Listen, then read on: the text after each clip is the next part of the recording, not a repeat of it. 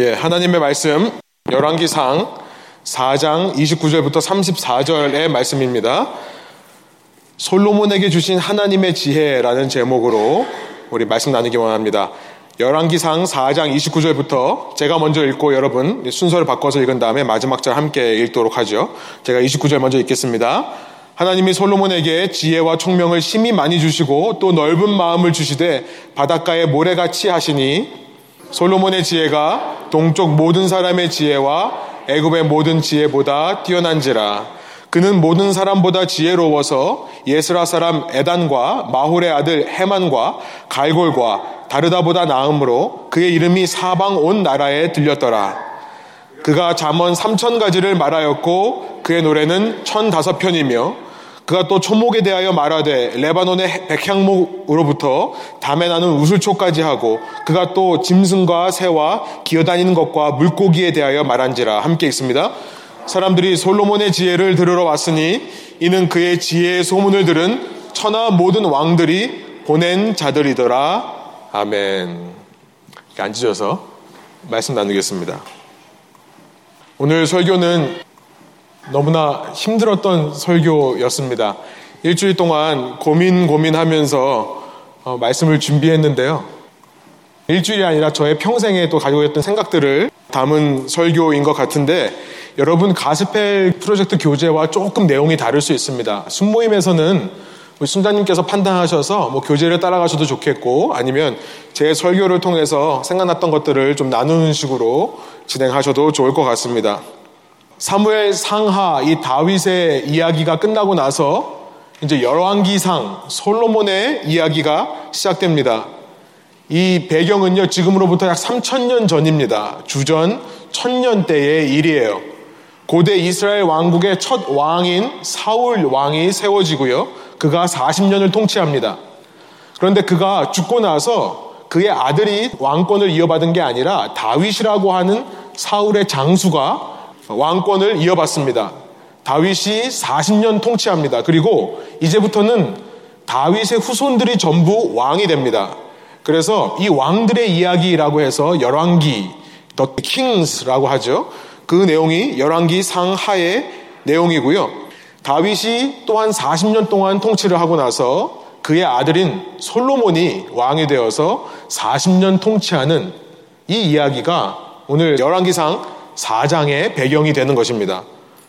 솔로몬이라는 이스라엘 왕에 대해 아마 신앙이 없는 분들도 한 번쯤은 들어보셨을 거예요.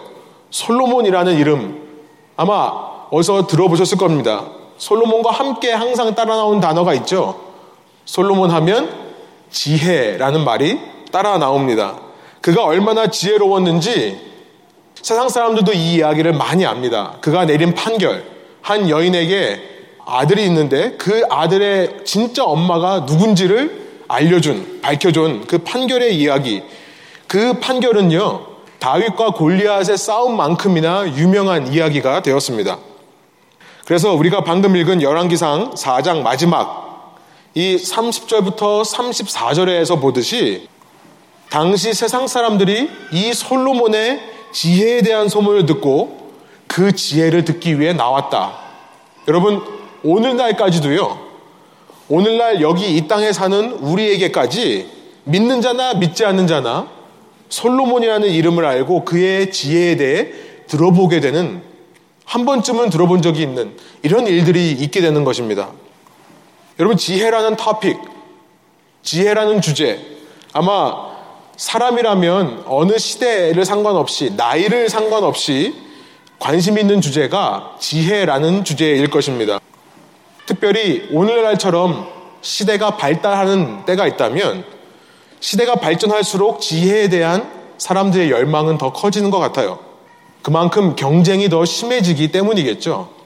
지식과 정보가 넘쳐야 하는 사회가 되면 사람들이 더 지혜를 소유하게 될 줄 알았는데 사실 뚜껑을 열어보니 그렇지 않은 것 같습니다.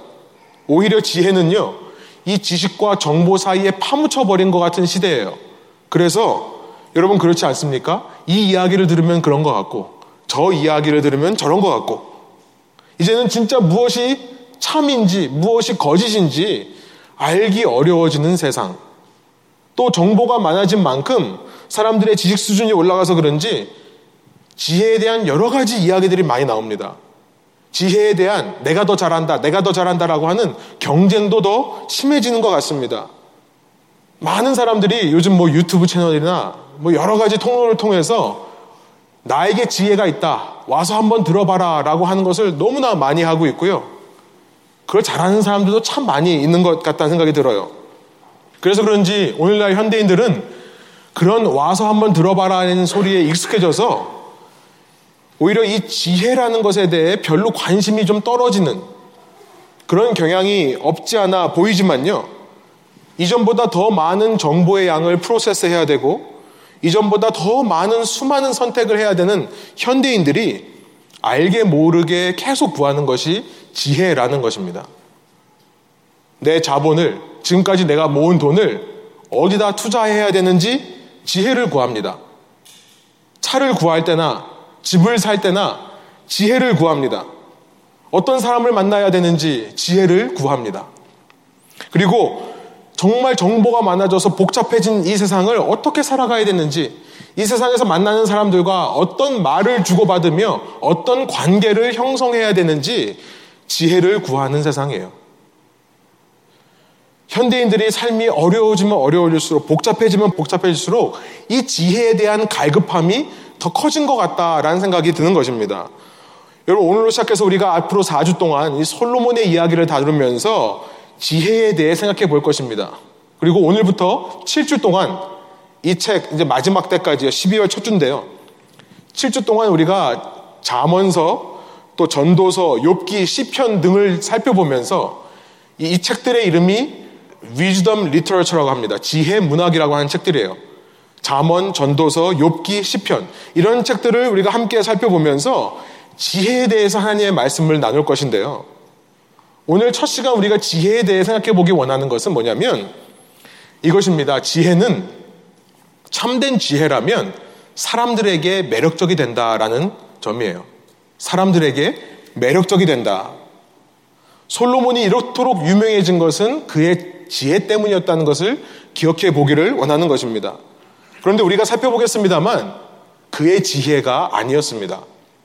그의 지혜가 아니었어요. 오늘 본문 우리가 읽은 30절부터 34절까지 솔로몬의 지혜라는 단어가 나오지만 29절을 보면 이것이 어디서부터 왔는지 먼저 이야기하고 시작하는 것을 알 수 있습니다. 29절 보여주시면요. 하나님이 솔로몬에게 지혜와 총명을 심히 많이 주셨다. 하나님이 주신 것입니다. 여러분, 솔로몬의 지혜라고 우리가 알고 있는 것은 솔로몬이 소유하고 있던 지혜가 아니라요. 하나님으로부터 온 지혜라는 거죠. 그렇기 때문에 오늘 마지막 절이 말씀하시는 것처럼 사람들이 솔로몬의 지혜를 들으러 왔다라고 말하는 것은 솔로몬이라는 사람이 얻어낸 지혜가 아니라 하나님의 지혜, 솔로몬에게 임한 하나님의 지혜 때문에 34절 사람들이 솔로몬의 지혜를 들으러 왔고 그 지혜의 소문이 천하 모든 왕들에게 퍼졌다라는 것을 말씀드리고 싶습니다. 여러분 지혜가 참 지혜라면 그것은 사람들에게 매력적이 된다는 포인트를 말씀드리고 싶은 거예요. 그것이 진짜 지혜면요. 다시 말씀드립니다. 슬라이드 보여주시면 우리는 솔로몬의 지혜에 대해 말하는 사람들이 아닙니다. 다음 슬라이드 솔로몬의 주신 솔로몬에게 주신 하나님의 지혜에 대해서 말하는 사람들이 우리가 되는 것이고요. 우리는 성경을 읽을 때 그런 눈으로 읽어야 되는 것입니다. 사람의 지혜라고 하는 것은 아마 단기간 반짝할 수는 있을 것 같아요. 단기간 동안에 어떤 사람들에게 인기가 있다가 금방 사라지는 그런 모습이 있을 수는 있지만 지혜라고 하는 것은 그런 엿장수 같은 지혜가 아닙니다. 지혜란 수십 년이 지나도 아니 수백 년이 지나도 아니 수천 년이 지나도 사라지지 않는 것이고요. 한 민족만이 아니라 모든 민족, 모든 시대 사람에게 매력적이 되는 것이고 받아들여지고 적용되는 것이 참된 지혜라는 것이고요. 이런 지혜가 있다면 사람들이 그 지혜를 알고 싶어 할 수밖에 없다는 것입니다. 여러분, 지혜가 매력적이 된다는 것은 보고 알 수 있다는 것을 전제하고 있죠. 예, 지혜란 보고 알게 되는 것입니다. 그래서 제 설교의 포인트를 먼저 말씀드리고 이 이야기를 시작하겠습니다. 여러분, 여러분께서 만일 이 하나님의 지혜를 소유하신 분이 맞다면 여러분, 여러분은 주위 사람들이 여러분을 통해 지혜를 발견할 수밖에 없을 줄로 믿습니다. 여러분의 삶이 주위 사람들에게 매력적이 되어야 된다는 것입니다. 그 지혜가 무엇인지는 다음 시간에 구체적으로 살펴볼 겁니다. 그런데 이 시간에 집중하고자 하는 것은 지혜를 가진 사람의 삶은 드러날 수밖에 없다. 사람들이 보고 알아볼 수밖에 없다는 것을 오늘 이야기를 통해 나누고 싶은 것입니다. 이게 서론인데요. 이 이야기를 하는 데 있어서 솔로몬에 대한 오해가 너무나 많은 것 같아서요. 제가 먼저 솔로몬에 대한 이야기를 좀 짚고 넘어가기를 원합니다. 솔로몬이라는 사람이 어떻게 이렇게 지혜를 얻게 되었는가? 많은 사람에게 매력적인 사람이 되었는가? 그 과정에 대해서 한번 짚어보기 원하고요. 솔로몬이 과연 지혜로운 인생을 살았던 사람인가 한번 퀘스천 해보기를 원해요. 우리가 좀더 열한개설을 읽어보면 알겠습니다만 솔로몬은 지혜로운 삶을 살지 않았다는 것을 우리는 압니다. 4주째 되는 이제 열왕기상 11장에 가서 그 이야기를 살펴볼 것인데요. 솔로몬이라는 사람은 대단한 인물이 아닌 것입니다. 성경에 대해 들어보신 분들, 솔로몬에 대해 들어보신 분들이 오해하듯이 솔로몬은 위대한 사람이 아니었어요. 그런데 위대한 사람이 아닌데 유명하게 되었다면 여러분 이런 인생 스토리 세상 사람들에게 더 매력적이지 않겠습니까? 이런 지혜가 있는 사람이라면 더 그 지혜에 대해 알고 싶어 하지 않겠습니까? 이 이야기를 먼저 좀 짚고 넘어가기를 원하는 겁니다. 솔로몬은요, 성경을 가만히 살펴보면 하나님으로부터 지혜를 얻기 전부터 이미 지혜가 있던 사람입니다. 그거 아세요? 솔로몬이라는 단어와 이 지혜라는 단어, 유대인의 말로 지혜라는 말이 호크마라는 건데요. 이렇게 가래를 받듯이 호크마 이렇게 말합니다. 그런데 이 호크마라는 단어와 솔로몬이라는 단어가 함께 등장하는 것이 처음 어디 나오냐면 열왕기상 2장 6절에 나옵니다. 여러분 성경책 표식 한번 보세요. 열왕기상 2장 6절에 보면 다윗이 솔로몬에게 마지막 유언을 남기면서 내가 처리하지 못한 사람들을 너가 좀 처리해 줘라 라고 하는 이야기를 하는 장면이 나와요. 다윗의 마지막 평생이 솔로몬에게 내 대신 사람을 죽여달라는 말로 끝나는 것이 참 안타깝습니다.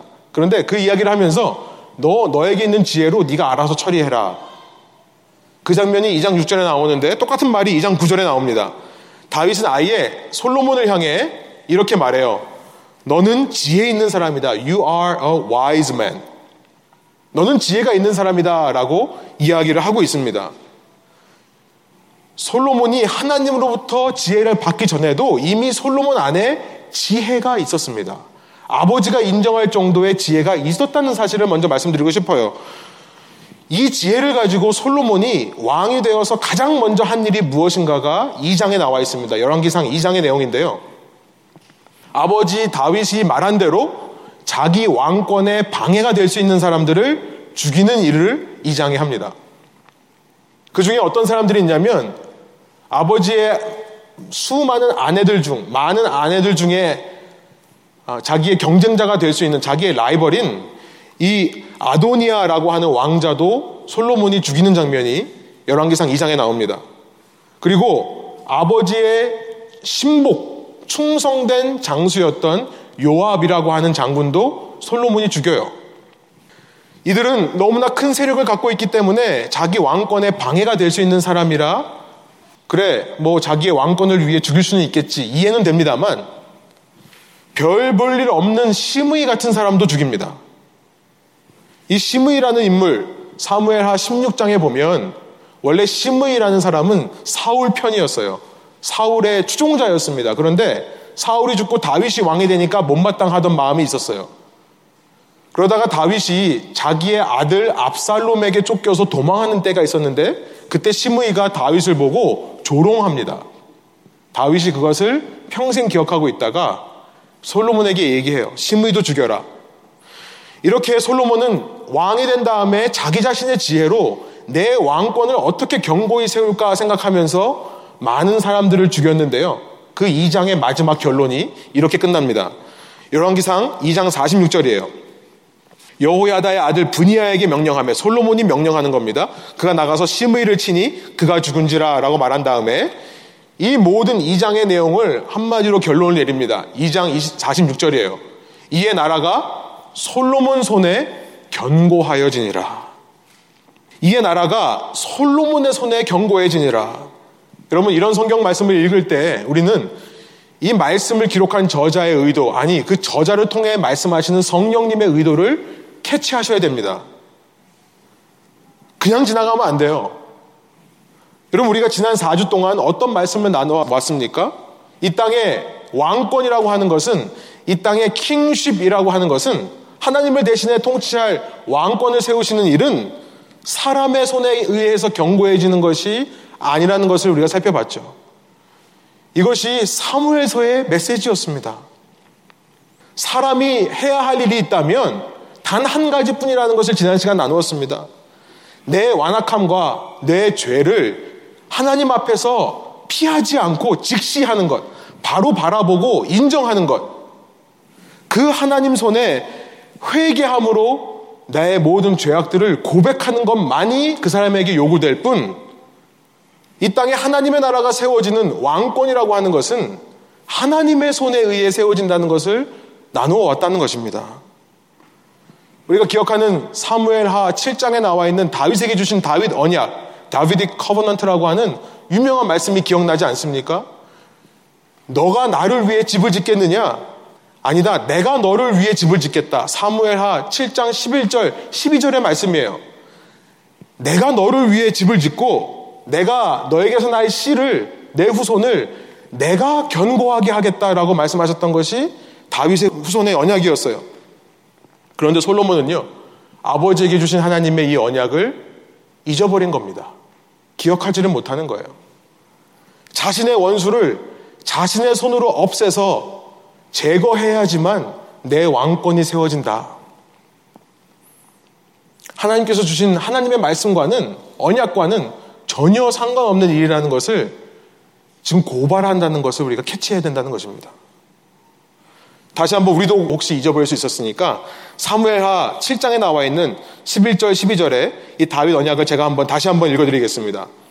전에 내가 사사에게 명령하여 내 백성 이스라엘을 다스리던 때와 같지 아니하게 하고 너를 모든 원수에게서 벗어나 편히 쉬게 하리라. 여호와가 또 내게 이르노니 다윗에게 하시는 말씀이죠. 여호와가 너를 위하여 집을 짓고 12절 내 수완이 차서 내 조상들과 함께 누울 때에 내가 내 몸에서 날 내 씨를 내 뒤에 세워 그의 나라를 견고하게 하리라. 솔로몬이 이 말씀을 잊었을 때 자기 손으로 왕권을 견고하게 하는 모습. 여러분, 성경을 읽을 때 우리도 똑같습니다. 이 말씀을 잊어버리고 열왕기상의 말씀을 읽기 시작하면요. 이거 지금 뭐가 잘못되어 간다는 느낌을 못 받는 거예요. 그러니까 다음 장 열왕기상 3장에서 솔로몬의 지혜를 찬양하게 되는 겁니다. 솔로몬이 대단한 사람이었다라고 하는 결론을 내리게 되는 거예요.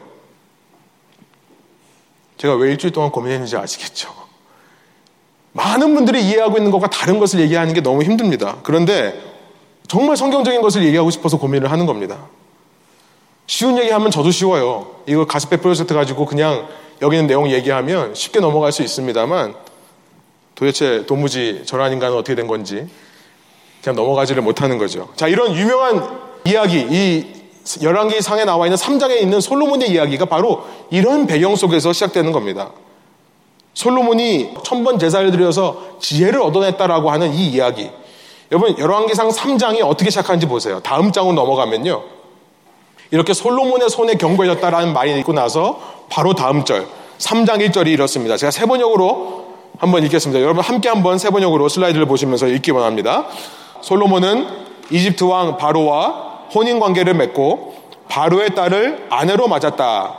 그리고 그는 자신의 집과 주님의 성전과 예루살렘 성벽의 건축을 모두 끝날 때까지 그 아내를 다윗 성에 있게 하였다.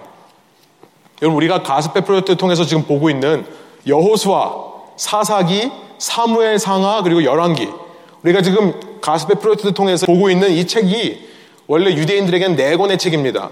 여호수아, 사사기, 사무엘, 열왕기서로 분류되어 있는 네 권의 책을 뭐라고 부르냐면요. 신명기적 역사라고 불러요.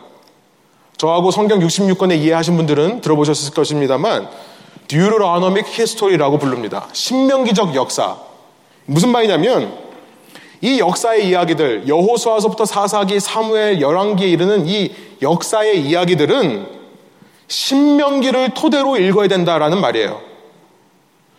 이 다윗과 솔로몬의 이야기를 읽을 때 신명기의 말씀을 떠올리고 그 말씀의 기준에 이 사람들이 지금 제대로 살고 있는가 아닌가를 점검하면서 읽어야 된다는 겁니다. 그래서 이 역사의 이야기를 신명기적 역사라고 그래요. 신명기 뭡니까? 모세가 죽기 전에 이 약속의 땅에 들어가기 바로 직전에 있는 이스라엘 민족을 모아놓고 너희가 이 약속의 땅에 들어가면 이 말씀대로 살아야지만 너희가 이 땅에서 쫓겨나지 않을 수 있다라고 말했던 것이 신명기예요. 이 신명기의 말씀, 이 말씀을 가볍게 여기거나 잊어버리면 약속의 땅에서 아무리 견고한 나라를 만든다 할지라도 그것이 오래가지 못한다는 것을 이미 신명기에서 말씀하셨었습니다. 자, 신명기에 보면요. 신명기 7장 3절부터 4절입니다. 시간 관계상 그냥 넘어갈게요. 제가 말씀만 드릴게요. 신명기 7장 3절 4절에 보면 신명기 6장에서요. 그 유명한 쉐마의 말씀. 들으라 이스라엘. 우리 하나님은 오직 한 분 하나님이시니 너희는 마음을 다하고 뜻을 다하고 힘을 다하여 주 하나님을 사랑하라.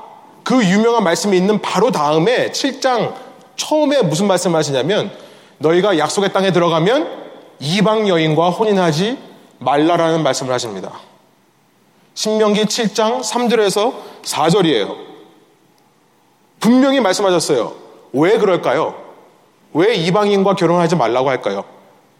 여러분, 오늘날 우리에게도 뭐 이방인과 결혼하지 말라 이런 말씀이 아닙니다. 이 말씀은 약속의 땅에 들어가서 약속의 땅에서 견고하게 서기 위해서 말씀하신 하나님의 말씀이에요. 신명기 7장 4절에 그 이유를 말씀하세요. 약속의 땅에 들어가서 너희가 이방 여인과 결혼하면 분명히 말씀하십니다. 내 아들들이 너의 자손들이 하나님을 떠나 그 우상을 섬길 것이다. 그렇기 때문에 이방 여인과 결혼하지 말라라고 얘기를 했던 거예요. 그런데도 지금 솔로몬은 열왕기상 3장 1절에서 이집트 왕 바로 페로의 딸과 결혼을 하는 겁니다. 여러분 세상의 지혜로 보면 너무나 지혜로운 일일 수 있습니다. 인간적인 지혜로 보면 그래요. 아 그렇죠. 당시 최강국인 이집트와 한 가족이 된다면 도대체 누가 어느 민족이 이스라엘을 건드릴 수 있겠습니까? 이것이 솔로몬이 가졌던 당시 세상 왕들이 가졌던 자기의 왕위를 견고하게 하는 지혜였던 거예요. 여러분, 이 지혜로 솔로몬이 유명해졌을까요? 제가 오늘 그 이야기를 하고 싶은 거예요. 이런 지혜로 솔로몬이 유명해졌을까요? 그렇게 많은 왕들이 이미 알고 있는 정략 결혼이라고 하는 것을 솔로몬에게 와서 배우고 싶어 했던 겁니까? 아니죠. 뭔가가 더 있는 겁니다. 세상 사람들이 말하는 지혜에 그쳤다면 세상 사람들이 매력으로 느끼지 못할 것입니다. 여러분, 신명기에 하나님께서 왕에 대해서 구체적으로 말씀하신 것도 있습니다. 하나님께서 이미 왕이 세워지기 천년 전에인데요. 모세를 통해 신명기에 기록하셨어요. 약속의 땅에 들어가서 너희 가운데 혹시 왕을 세우자 하는 백성의 요구가 일어나거든 너희는 이렇게 이렇게 왕을 세워라 미리 말씀하셨습니다. 신명기 17장에 나와요.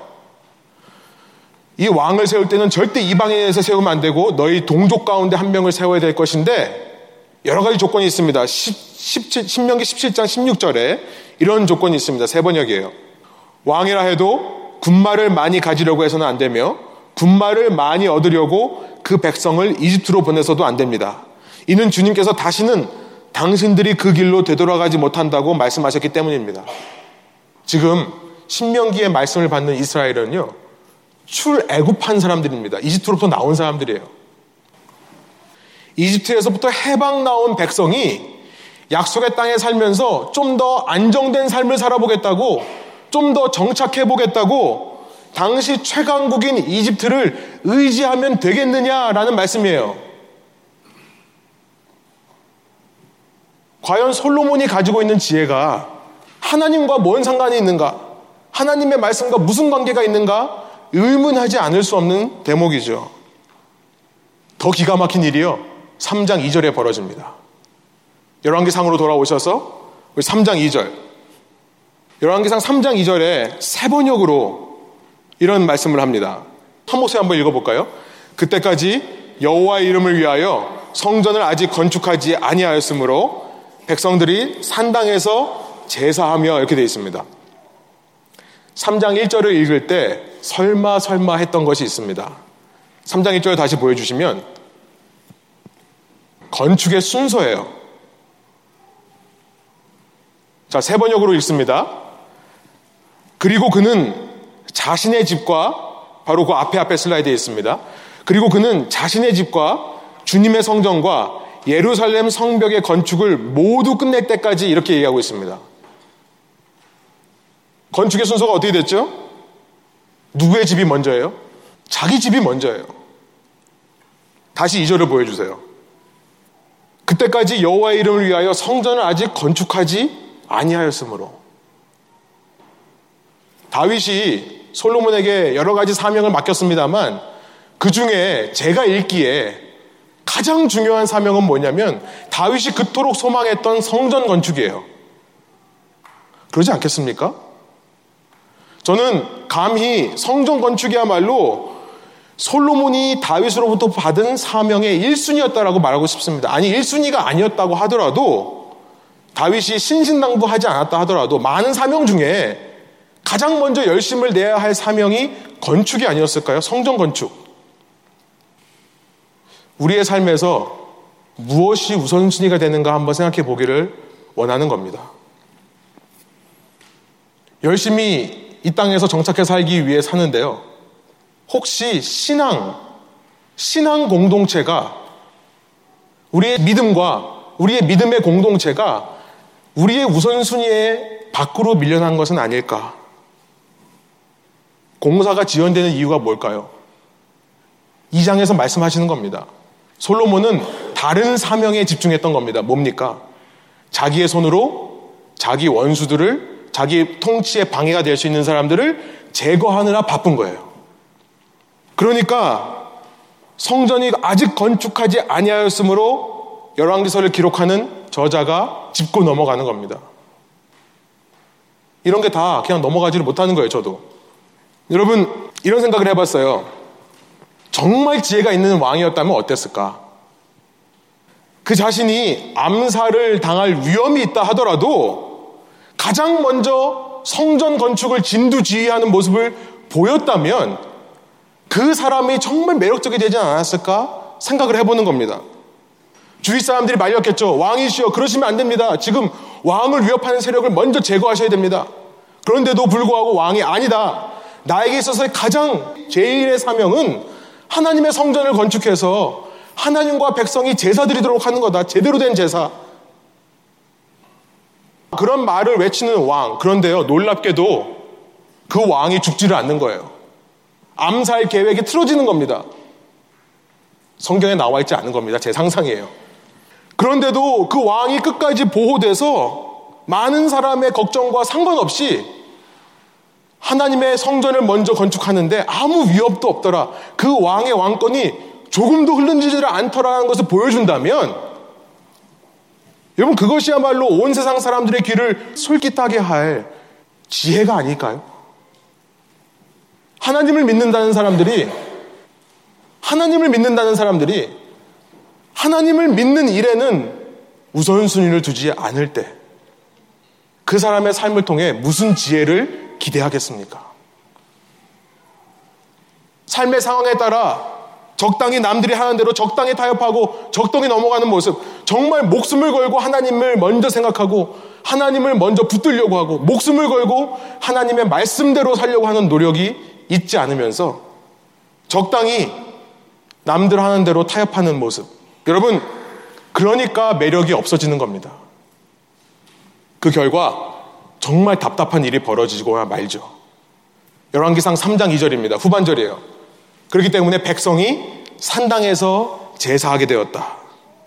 여러분, 신명기를 아는 사람이라면 신명기만이 아니라 레위기 26장을 비롯한 율법의 말씀을 아는 사람들이라면 지금까지 사무엘서의 이야기들을 알고 있는 사람이라면 그 사무엘서 속에서 산당이라는 것이 어떤 목적으로 사용되는지를 아는 사람이라면 이 장면에서 기가 막힐 수밖에 없습니다.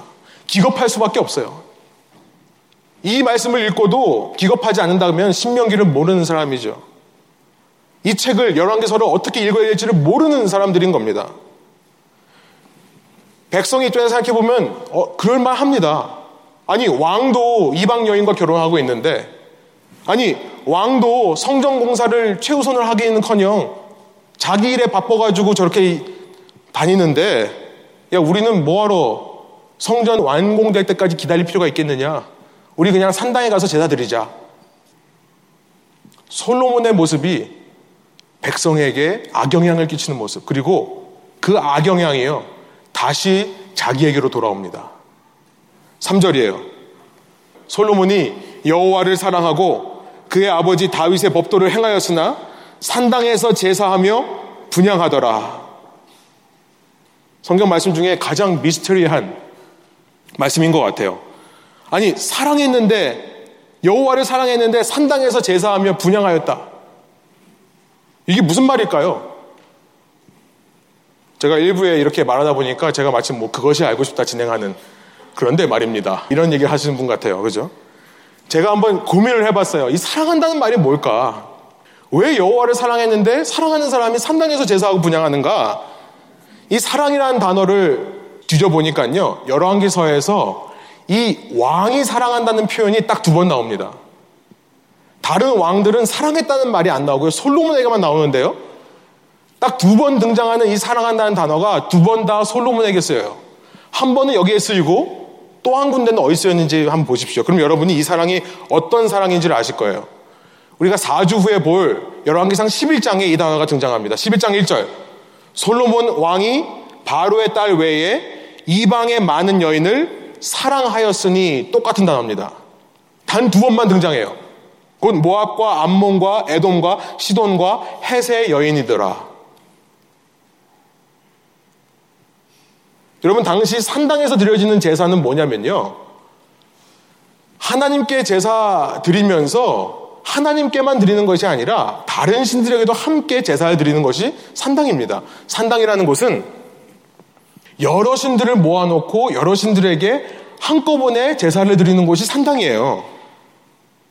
유대인들은 산당에서 제사를 드릴 때 하나님께 제사를 안 드린 게 아닙니다. 하나님께 제사를 드리면서 동시에 다른 신들에게도 함께 드리는 거예요. 여러분, 사랑이라는 것이 그렇습니까? 사랑이라는 것이 그럴까요? 물론, 하나님을 사랑하면서 동시에 다른 신들도 사랑할 수 있다라고 얘기할 수 있습니다. 그런데요, 저는 이런 얘기를 하고 싶어요. 하나님은 우리가 하나님을 사랑하는 것을 원하지 않으십니다. 하나님은 우리가 하나님을 사랑하는 것을 원하지 않으세요. 정답을 말씀하셨어요. 하나님은 우리가 하나님만 사랑하는 것을 원하세요. 그게 사랑이기 때문에 그렇습니다. 어떻게 하나님을 사랑하면서 동시에 이방 여인을 사랑합니까? 산당의 마인드가 있는 거예요. 솔로몬 안에. 산당의 마인셋이 있는 겁니다. 여러분, 어떻게 솔로몬이 이럴까 그러죠? 우리의 삶은 어떨까요? 우리의 모습은 어떨까요? 저는 그 이야기를 하고 싶은 겁니다. 하나님 믿으면서 우리도 세상에 나가서 잘 먹고 잘 살기 위해 참 많은 노력을 합니다. 정말 많은 노력을 하죠. 그러면서 바래요. 소원합니다. 하나님, 돈 주세요. 하나님, 좋은 사람 만나게 해주세요. 하나님, 건강을 주시고, 하나님, 저에게도 풍요를 주십시오. 여러분 기억하십시오. 이스라엘은 하나님 사랑했습니다. 그런데 하나님만 사랑한 게 아니에요. 우리의 삶 가운데서 왜 믿음이 우선순위 밖으로 밀려나갑니까? 왜냐하면 하나님을 사랑하고 하나님을 더 알아가고자 하고 하나님께 예배 드리는 것 많이 중요한 게 아닌 거예요, 우리 삶에. 그거 외에도 우리의 삶을 복잡하고 분주하게 하는 수많은 일들의 마음이 뺏기는 겁니다. 정말 솔로몬이 하나님만 사랑하고 하나님께 제사를 드리고자 했다면 솔로몬이 가야 할 곳은 어딥니까? 성막이에요. 아직 성전이 완공되지 않았다면 아직 다윗 시대 때까지 있었던 그 성막은 있습니다. 하나님께서 성막을 왜 레위기를 통해 지으셨습니까? 성막이라는 곳은 오직 하나님께만 예배할 수 있는 곳이기 때문에 그래요. 하나님이 그 사랑을 원하시는 겁니다. 하나님께만 예배드리게 하기 위해 레위기에 그 복잡한 법이 있는 거예요. 그런데 사람들은요, 산당에 들어가면 재미가 없어요. 산당만 가면 성이 차지를 않는 겁니다. 하나님 믿음에 대해, 하나님 사랑에 대해서도 말해야 되지만, 동시에 나도 남에게 꿀리지 않게 사는 법, 나도 남에게 뒤지지 않게 지혜롭게 사는 법, 이런 것들이 함께 이야기되어야지만 마음에 성이 차는 거예요. 그러니까 성막을 냅두고 산당에 가는 거죠. 솔로몬은요, 이 성막이 아닌 산당에서 그것도 이제 열왕기상 3장 4절에 보면 산당 중에 가장 큰 산당이라고 하는 기부온 산당에 가서 거기서 제사를 드립니다. 천번의 제사, 일천번제라고 하는 천번의 제사를 거기서 드려요. 기부온 산당. 하나님은요, 얼마나 많이 드리는가가 중요한 게 아니라 한 번을 드려도 어떤 마음으로 드리는가에 관심 있는 줄 믿습니다. 여러분, 이렇게 자기의 왕권을 견고하게 세워보겠다. 내가 어떻게든지 약속의 땅에서 하나님을 사랑하긴 하지만 하나님만으로는 부족하고 내 힘으로도 열심히 노력해서 살아남아 보겠다라고 하는 굳은 마음이 있었기에 그는 천번이라고 하는 제사를 드립니다. 여러분 상상해 보세요. 천번이라는 제사, 하루에 세 번씩 제사를 드려도 333일이 넘는, 300일이 넘는 제사를 드려야 되는 거예요. 여러분, 이렇게 자기의 왕권의 견고함을 위해 디터민, 확고한 마음을 가진 사람이니까 하나님께서 꿈에 나타나실 수밖에 없는 겁니다. 저는 그런 생각이 들어요. 꿈에 나타나신다. 성경에서요. 하나님이 꿈에 나타나실 때는 그 사람이 너무나 하나님 앞에 완고하기 때문이라고 저는 생각합니다. 정상적인 사고를 하고 있을 때는 하나님이 말씀하셔도 못 듣는 거예요. 꿈에 나타나셨다. 저는 이렇게 생각합니다. 기대하지 않았다라는 말이야 생각이 듭니다. 솔로몬은 1천번을 얘기를 하면서 자기의 소원만을 말할 뿐 하나님의 소원은 무엇인지 기대하지 않았습니다. 여러분 그가 기대했다면 그는 하나님의 선지자를 찾아갔어야 됩니다. 사울도 찾아갔습니다. 근데 사울이 하던 일도 하지 않는 거예요. 하나님의 선지자를 통해 얼마든지 말씀을 들을 수 있는데도 듣지 않는 솔로몬을 위해 여러분 하나님께서 나타나세요. 꿈에. 저는 열왕기상 3장 10절 이 말씀이 복음이라고 생각이 들어요. 굿뉴스입니다. 열왕기상 3장 10절 세 번역으로 제가 읽습니다. 주님께서는 솔로몬이 이렇게 청한 것이 마음에 드셨다. 하나님께서 꿈에 나타나시는데요. 꿈에 말씀하세요. 내가 너에게 뭘 줄까? 그랬더니 그 꿈에 솔로몬이 대답을 합니다. 하나님, 주님께서 맡겨주신 이 백성이 너무나 많아서 제가 제대로 된 판결을 하기가 어렵습니다. 그러니까 이 판결을 잘할 수 있는 지혜를 주십시오. 그렇게 말해요. 그러고 났더니 10절에 주님께서는 솔로몬이 이렇게 청한 것이 마음에 드셨다라고 말씀을 하시는 거예요. 여러분, 당연하다고 생각하지 마시고 여러분이 하나님이라고 생각해 보세요. 그럼 저는 부모가 돼서 하나님의 마음을 참 많이 알게 되는데요. 부모가 돼서 보니까 우리 아이들이요, 하지 말라는 거 꼭 하고요. 하라는 거 꼭 안 합니다. 매일 아침 그래요. 매일마다 그럽니다. 밤낮 가림 없이 좀 해라 그러면 안 해요. 그러면은 세상적인 기준으로 봤을 때는 정말 혼나고 정말 버림을 당해도 제일 먼저 혼나고 버림받아야 될 아이들이 바로 우리 아이들이에요. 그런데 부모는 안 그러죠. 그러다가요, 우리 아이가 조금 하는 척 보이면요, 어떻게 합니까? 어, 너 이거 하려고 그랬어? 야, 너 진짜 너무 착하다. 너 너무 대단하다. 평생 말 안 듣는 아이가 한 번 말 듣는, 말 듣는 것도 아니에요. 말 듣는 척만 해도 부모는 어떻게 합니까? 기뻐서 그 아이 칭찬해줘요. 왜냐면 칭찬해주면 다음번에 더 하니까. 그걸 recognize 해줘요. 내가, 어, 너 이렇게 했구나. 받아줘요. 여러분 저는 하나님의 마음이 그런 마음인 것 같아요. 제가 하나님이라면 솔로몬 이미 버렸습니다. 너 지금까지 네가 한 걸 봐봐. 너 내가 말한 거, 내가 모세를 통해 선지자를 통해 그렇게 얘기했던 거 너 지금 듣고 있냐? 너 내가 왕이 되면 어떻게 된다고 했지? 내가 이미 말했는데 너는 왜 이대로 안 하고 있냐? 저 같으면 그렇게 얘기할 것 같아요. 그런데요, 그렇게 하나님의 말씀에 순종하지 않는 솔로몬이 꿈에서 제정신도 아니고요. 꿈에서 그 얘기했다고 기뻐하시는 하나님이라는 거예요. 여러분 예배란 다른 거 아닙니다. 우리가 일주일 동안 하나님의 마음 속썩이다가도요. 이 자리에 나올 때 조금이라도 여러분 마음 가운데 그래 하나님이 주인이시지. 하나님이 내 삶을 책임지시지. 여러분 요것만 해도 하나님이 기뻐하시는 것이 예배예요. 여러분 저는 11절 다음 절 너무 웃겨요. 하나님께서 말씀하십니다. 그러므로 하나님께서 그에게 말씀하셨다.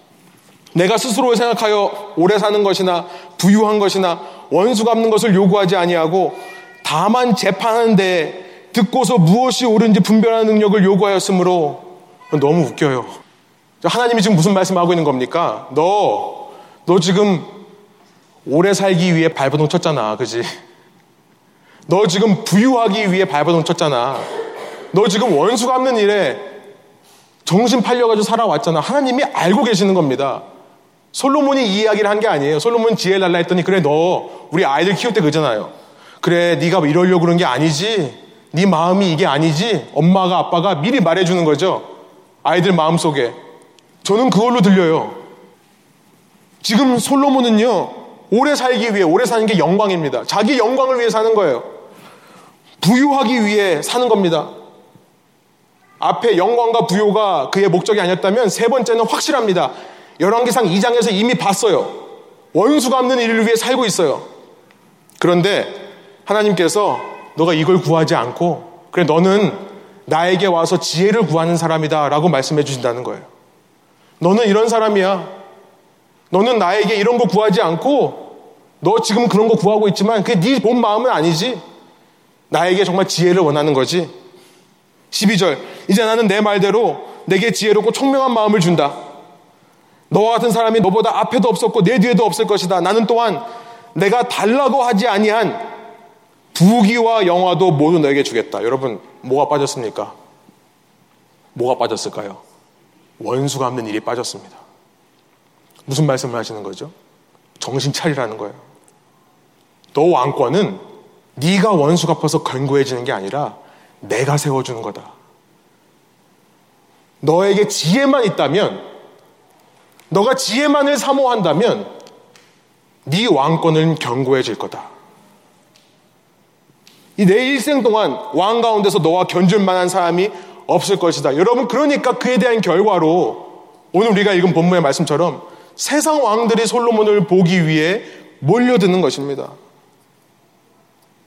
여러분, 하나님은요, 틈만 나면 우리에게 블레싱을 주시려는 분이에요.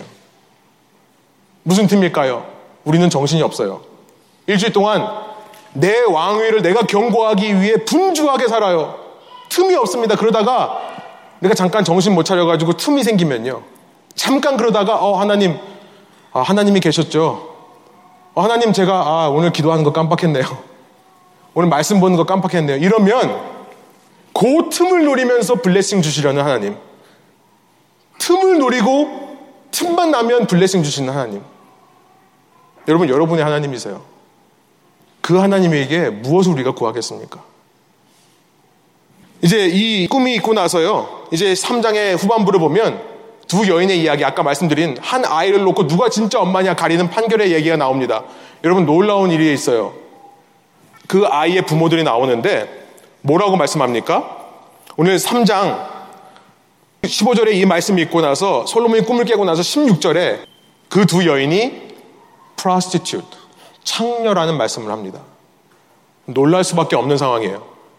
여러분, 유대인들은 유대인의 법을 믿고 살았다면 유대인의 공동체, 유대인의 사회에는 절대 있으면 안 되는 것이 창녀입니다. 유대인들은 없었어요. 유대인들의 율법은 어떻게 말씀하냐면 젊은 남녀가 성관계를 가지면 무조건 결혼시켜라. 이거였어요. 창녀가 있을 수가 없습니다. 유대인 사회에는 창녀가 없습니다. 그런데 창녀가 있다는 겁니다. 무슨 말일까요? 이미 이방인의 문화가 백성 깊이 들어온 겁니다. 솔로몬이 머뭇거리는 사이에 본인도 정략 결혼을 하고 성전을 건축하는 것을 미룬 사이에 이미 이방인의 문화가 백성 깊이 가운데 와서 한 집에 두 여인이 살고 있는데 둘 다 창녀라는 거예요. 기가 막힌 이야기입니다. 여러분, 세상을 들여다보니까 세상은요, 하나님을 믿는다 하면서도 하나님 외에 세상 것들을 똑같이 사랑하는 사람들로 가득한 겁니다. 그런데요, 그 속에서 하나님이 조금이라도 마음을 열고 하나님의 지혜를 얻기를 소원한다 말하는 사람을 사용하셔서 그들이 문제 일으킨 그들의 문제를 하나님의 지혜로 해결하신다는 거예요. 사람들이 하나님의 말씀을 떠나서 이런 문제들을 일으키지만 하나님의 지혜를 가진 사람들이 이런 문제들을 해결해 나간다. 여러분, 그런데 그 사람이 잘나서 그러냐? 그 사람이 솔로몬과 같은 위인이어서 그러냐? 그렇지 않다는 것이 본문의 말씀이라는 겁니다. 틈만 나면 지혜를 주셔서 그런 사람들의 악 속에서도 당신의 구원의 역사를 이루어 가시는 하나님에 대해 증거하고 있는 겁니다. 여러분, 이런 하나님이 어디 있습니까? 이런 신이 어디 있을까요? 이 솔로몬의 이야기를 보면서 우리가 집중해야 될 것은 그 하나님이신 겁니다. 솔로몬의 지혜에 대해 말할 것이 아니에요. 우리가 알리고 소개하고 싶은 것은 그런 솔로몬에게까지도 지혜를 주신 하나님이신 겁니다. 고린도전서 1장에 보니까 고린도전서 1장 사도 바울이 고린도 교회 성도들에게 말씀합니다. 고린도전서 1장 21절인데요. 제가 한번 읽어보겠습니다. 여러분 한번 들어보세요. 하나님의 지혜에 있어서는 이 세상이 자기 지혜로 하나님을 알지 못하므로 하나님께서 전도에 미련한 것으로 믿는 자들을 구원하시기를 기뻐하셨도다. 유대인은 표적을 구하고 헬라인은 지혜를 찾으나 우리는 십자가에 못 박힌 그리스도를 전하니 유대인에게는 거리끼는 것이요 이방인에게는 미련한 것이로되 오직 부르심을 받은 자들에게는 유대인이나 헬라인이나 그리스도는 하나님의 능력이요 하나님의 지혜니라 하나님의 어리석음이 사람보다 지혜롭고 하나님의 약하심이 사람보다 강하니라 여러분 우리가 신앙생활 하면서 착각하는 것이 있습니다. 그것은 뭐냐면 우리가 하나님을 믿는 사람으로서 세상에 나가서 세상 못지않은 권세를 보여줘야 세상 못지않은 소유를 보여줘야 세상 못지않은 부귀 영화를 보여줘야 그래야 그 사람들이 우리에게 매력을 느낀다라고 착각을 하는 거예요. 그러나 오늘 본문은 분명히 말씀하십니다. 하나님의 지혜 외에는 이야기할 것이 없다. 보여줄 것이 없다. 그 지혜는요. 우리 눈으로 보기에도 어리석어 보입니다. 신이 사람을 위해 죽었다고?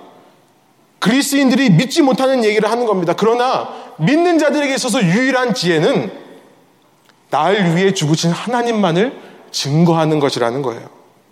그럴 때 솔로몬 같은 자도 하나님의 지혜를 드러내는 자로 사용되었다면 여러분 이 땅을 살면서 우리가 붙들어야 될 최우선은 무엇입니까?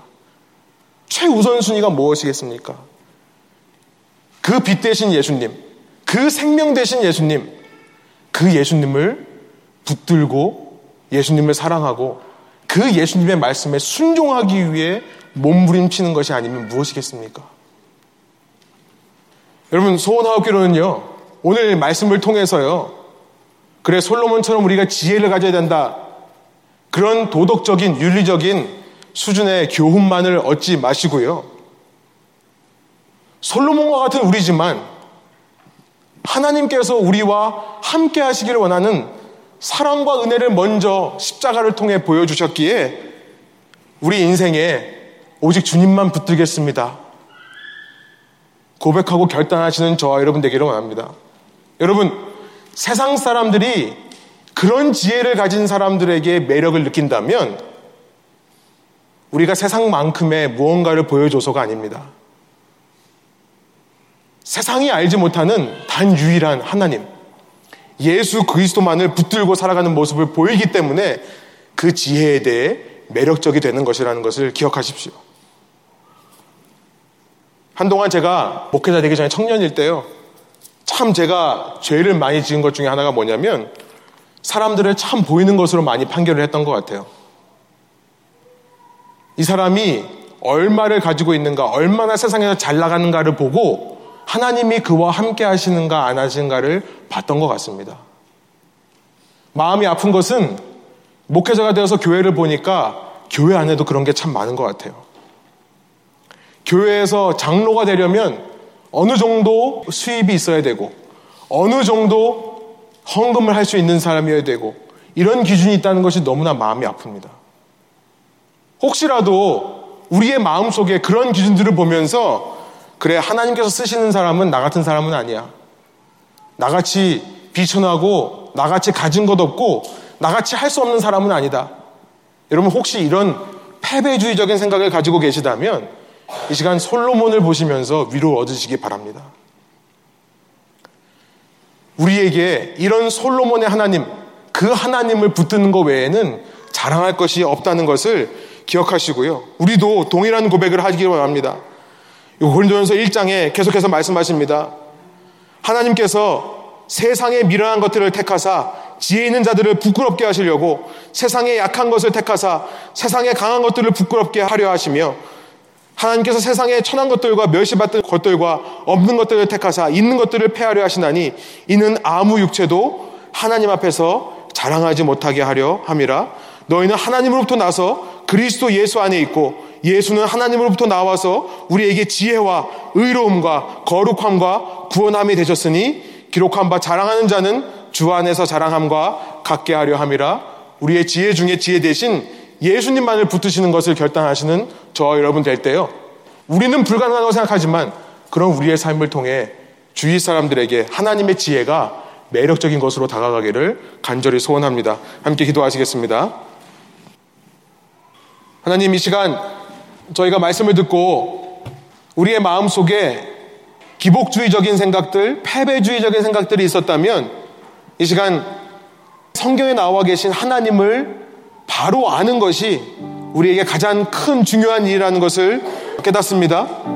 그것을 깨닫게 해주신 주님의 은혜에 감사드리오니 주님 저희가 앞으로 삶을 살아가며 하나님을 사랑한다 하면서 다른 것도 함께 사랑하는 모습이 아닌 오직 그런 하나님만을 사랑하는 모습으로 살아가게 해주시고 주님 세상에 너무나 분주한 소리에 세상에 너무나 복잡한 것에 치여서 하루하루 살아가는 것보다 주님을 더 알기 위해 주님을 더 사랑하기 위해 주님의 말씀을 더 순종하기 위해 주님 앞에 믿음으로 반응하며 예배하며 제사하는 것이 우리에게 더 큰 유익이고 그것이 우리를 통해 우리 주위 사람을 살리는 유일한 기름을 이 시간 믿고 주님 주님이 부어주시는 지혜를 얻기 위하여 그 지혜를 소유한 자로서 매력적인 삶을 살기 위하여 결단하는 저희들 되길 수 있도록 인도하여 주옵소서.